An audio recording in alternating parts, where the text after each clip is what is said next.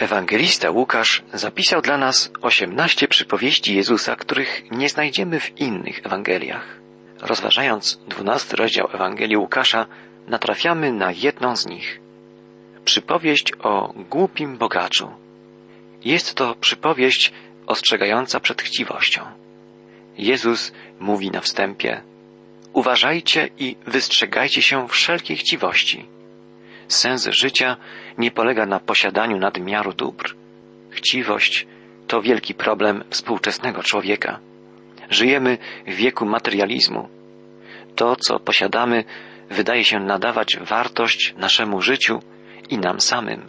Chciwość jest jednym z najniebezpieczniejszych grzechów. Często nawet go sobie nie uświadamiamy.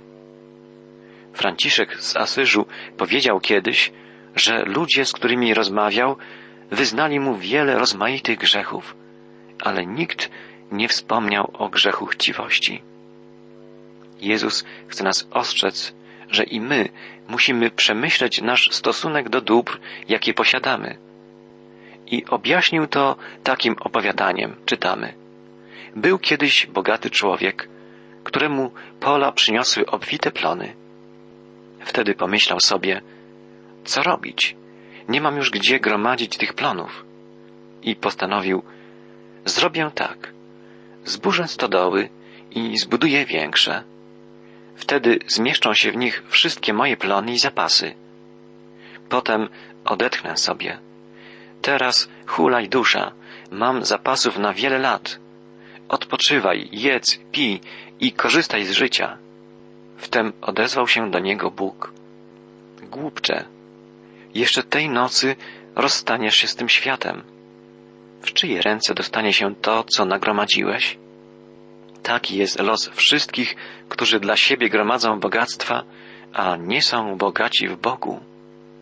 Człowiek, o którym opowiada Pan Jezus, wydaje się być na pierwszy rzut oka dobrym człowiekiem. Jest zapobiegliwym gospodarzem, pracuje uczciwie, nie bierze udziału w podejrzanych interesach, nie jest nikczemny czy rozpustny, nie jest rozrzutny ani kłótliwy. Prawdopodobnie prowadzi porządne, solidne życie w rodzinie, jest dobrym sąsiadem, nie przepija swoich dochodów, nie awanturuje się, nie ugania się za kobietami. A jednak Pan Jezus nazywa go głupim. Dlaczego? Bo człowiek ten swoje myśli skoncentrował na sobie samym i na tym, co posiada. Jest chciwy. Pewien poeta napisał taki krótki wierszyk. Miałem małe przyjęcie. Po południu, o trzeciej. Było maleńkie, bo gości przybyło tylko trzech. Ja, sam, no i mnie. Sam zjadłem wszystkie kanapki. Ja wypiłem herbatkę. Ja też zjadłem ciasteczka i mnie podałem czekoladkę. Zabawny wierszyk, ale niestety jest to opis sposobu, w jaki żyje wielu współczesnych, zamożnych ludzi. Ich filozofię życia można streścić krótko. Jedzmy, pijmy, weselmy się, bo jutro pomrzemy. Pan Jezus mówi: w tym właśnie tkwi sedno problemu. Taka filozofia życia sprawia, że człowiek staje się głupcem. Jeśli żyjesz tak, jakby to życie było wszystkim, co ważne, jeśli żyjesz tylko dla siebie i jeśli żyjesz w przeświadczeniu, że wraz ze śmiercią wszystko się kończy, jesteś głupcem. Do uczniów Jezus zaś tak powiedział: dlatego mówię wam, nie martwcie się o swoje życie, co będziecie jeść, ani o ciało, w co się ubrać.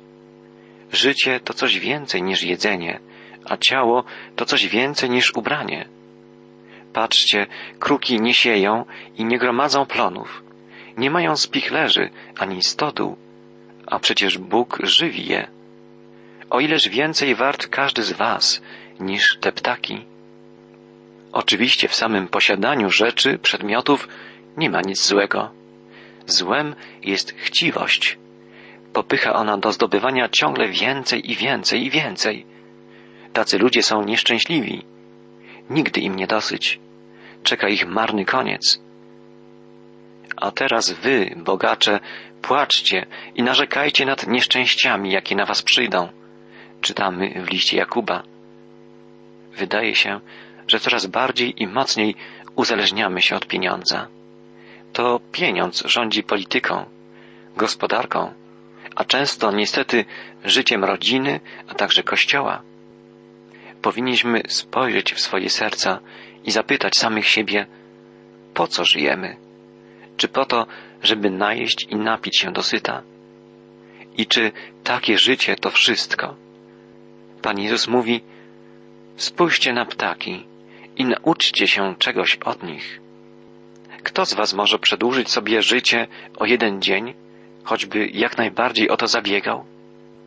Jeśli takiej małej rzeczy nie potraficie, to dlaczego troszczycie się o resztę? Patrzcie, jak rosną lilie. Nie przędą i nie tkają. Mówię wam jednak, że nawet Salomon z całym swoim przepychem nie wyglądał tak pięknie, jak jedna z nich. Gdy patrzymy na łąkę kwitnącą w maju setkami przepięknych kwiatów, możemy pomyśleć, dlaczego jest tu tyle piękna, jakby niepotrzebnie. Jezus mówi, przypatrzcie się liliom, jak rosną. Gdyby kwiaty umiały mówić, może usłyszelibyśmy coś w rodzaju ludzie, tyle trudu ponosicie, żeby zadbać o swój wygląd. Używacie mydła, kremów, olejków, dezodorantów, perfumów. Przyodziewacie się w wymyślne ubrania. A tak wiele wam brakuje do naszego piękna.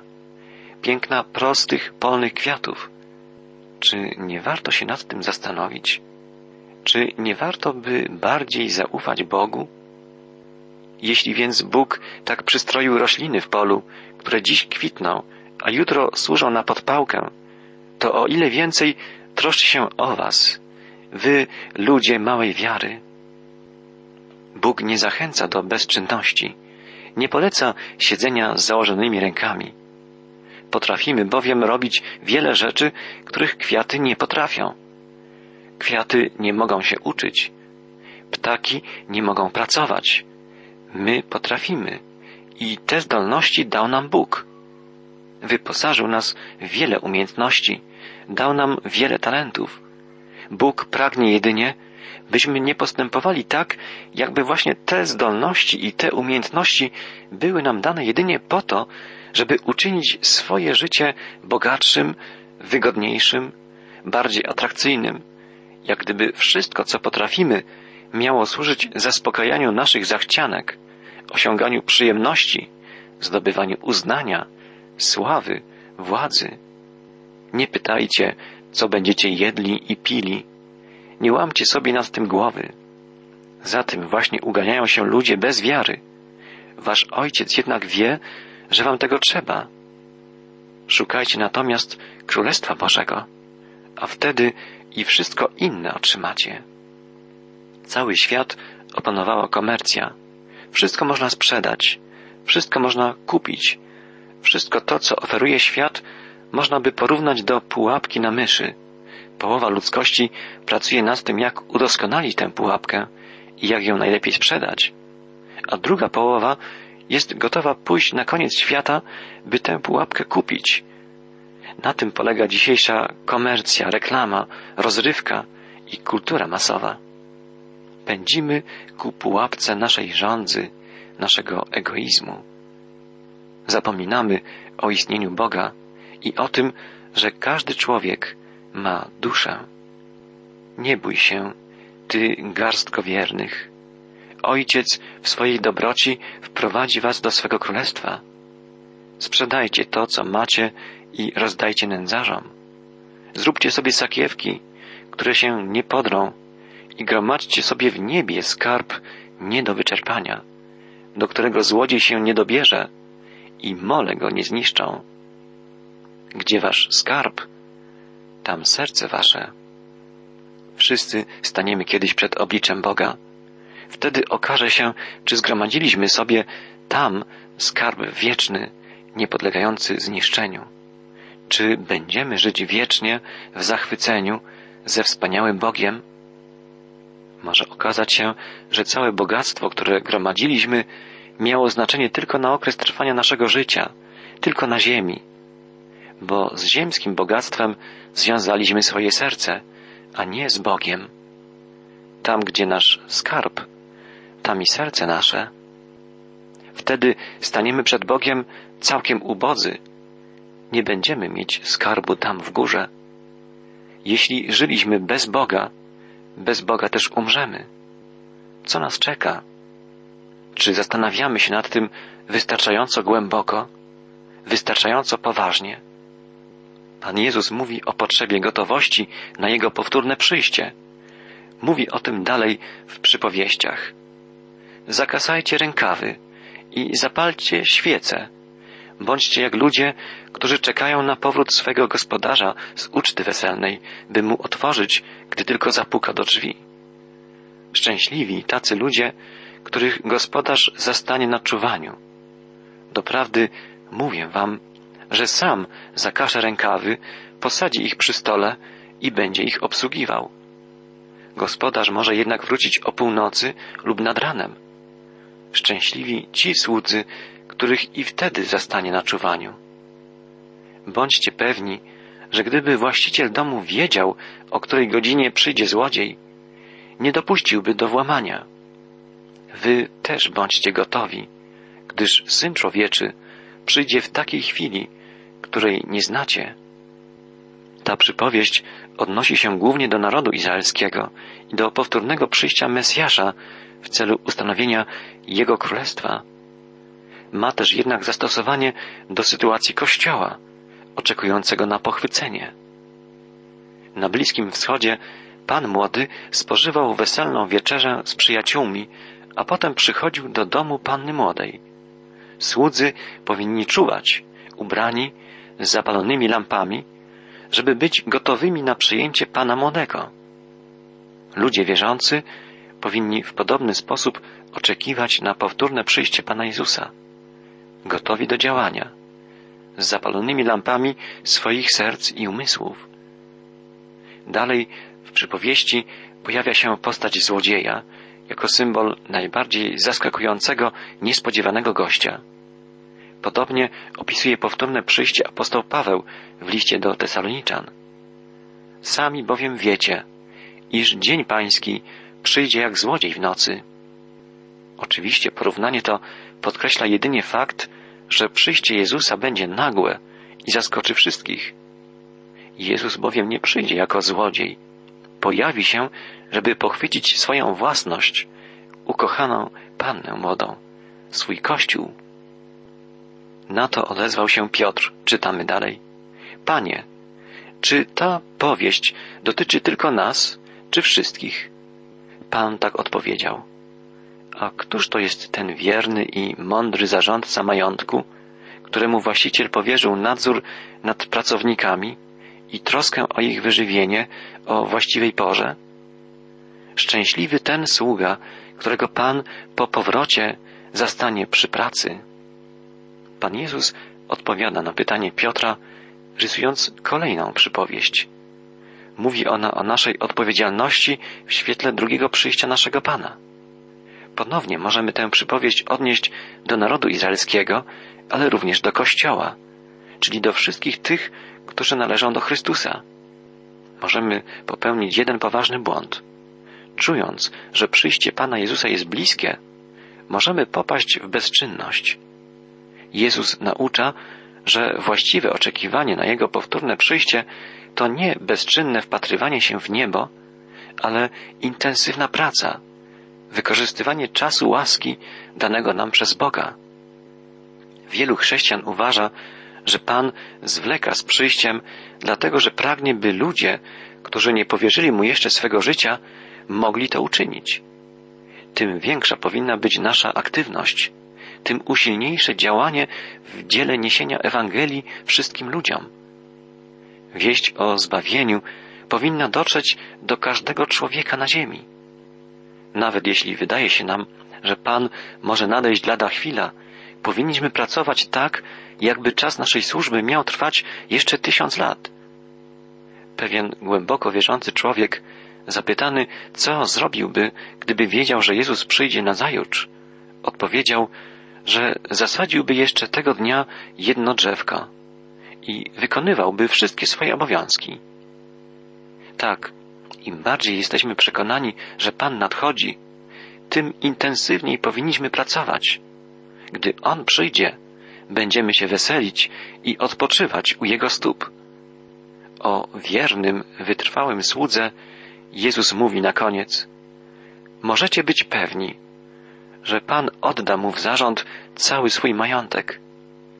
A o niewiernym mówi tak: gdyby zaś taki sługa myślał sobie, mój Pan chyba nieprędko wróci, i zaczął znęcać się nad mężczyznami i kobietami na służbie, w dodatku zacząłby jeść i pić bez umiaru, to po nieoczekiwanym powrocie, czego sługa nie przewidział, Pan wyrzuci go i ukarze, jak tych, którzy zawiedli zaufanie. Powątpiewanie w nadejście Pana prowadzi do rozleniwienia i do utraty autorytetu. Powinniśmy żyć w gotowości na Jego przyjście, w oczekiwaniu na to przyjście, tak żeby być w każdej chwili gotowymi do rozliczenia się z naszej służby, z naszego życia. Wiele uderzeń spadnie za karę na grzbiet tego sługi, który znał wolę swego Pana, ale nie chciał jej spełniać. Ten zaś, który z nieświadomości dopuścił się czynów karygodnych, otrzyma mniej uderzeń. Od wszystkich, którym dano wiele, wiele się będzie wymagać, i od wszystkich, którym wiele powierzono, wiele się będzie żądać. Pan będzie rozliczał nas z tego, jak wykorzystaliśmy czas, który nam dał, jak użyliśmy talenty, którymi nas obdarzył. Wszyscy staniemy przed sądem Chrystusa. Ci, którzy Go odrzucili, będą ukarani. Bóg wyda ich na wieczne potępienie. Ci, którzy zaufali Jezusowi, będą rozliczeni ze swej służby. Powierzyli swoje życie Jezusowi, więc będą zbawieni, ale Pan rozliczy ich z ich czynów, z ich słów i myśli. Apostoł Paweł pisze w drugim liście do Koryntian: wszyscy bowiem musimy stanąć przed Trybunałem Chrystusa, aby każdy otrzymał zapłatę za uczynki dokonane w ciele, złe lub dobre. Jeśli okażesz się sługą wiernym, otrzymasz od Pana pochwałę. Jezus oceni, na jaką nagrodę zasłużyłeś. Pan przygotował wiele nagród dla tych, którzy Mu wiernie służą. Jezus mówi na koniec o nastaniu czasów ostatecznych. Przyszedłem ogień zapalić na ziemi i bardzo bym chciał, aby już płonął. Czeka mnie szczególny chrzest i nie zaznam spokoju, dopóki się to nie stanie. Sąd nad światem, gdzie tak wiele jest zła, musi nastąpić. Rozpoczął się on już, gdy Jezus został przez ludzi ukrzyżowany. O tym mówi Chrystus, wspominając o ogniu, który zrzuci na ziemię, i o chrzcie, przez który musi przejść.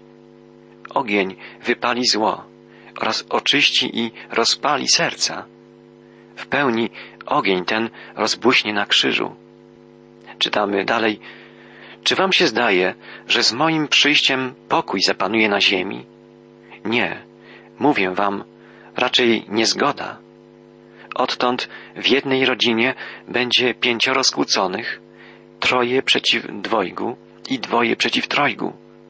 Ojciec i syn będą przeciw sobie, tak samo matka i córka, synowa i teściowa. Wobec Jezusa nie można być obojętnym. Albo Go przyjmujemy jako Zbawiciela, jako Syna Bożego, albo Go odrzucamy. Gdy ktoś nawraca się i staje się uczniem Jezusa, często jest niezrozumiany nawet przez swoich bliskich przyjaciół, nawet najbliższych krewnych. W ostatniej części dwunastego rozdziału Ewangelii Łukasza czytamy: potem Jezus zwrócił się do tłumu. Gdy chmura pojawi się od zachodu, mówicie zaraz, że będzie deszcz, i tak bywa.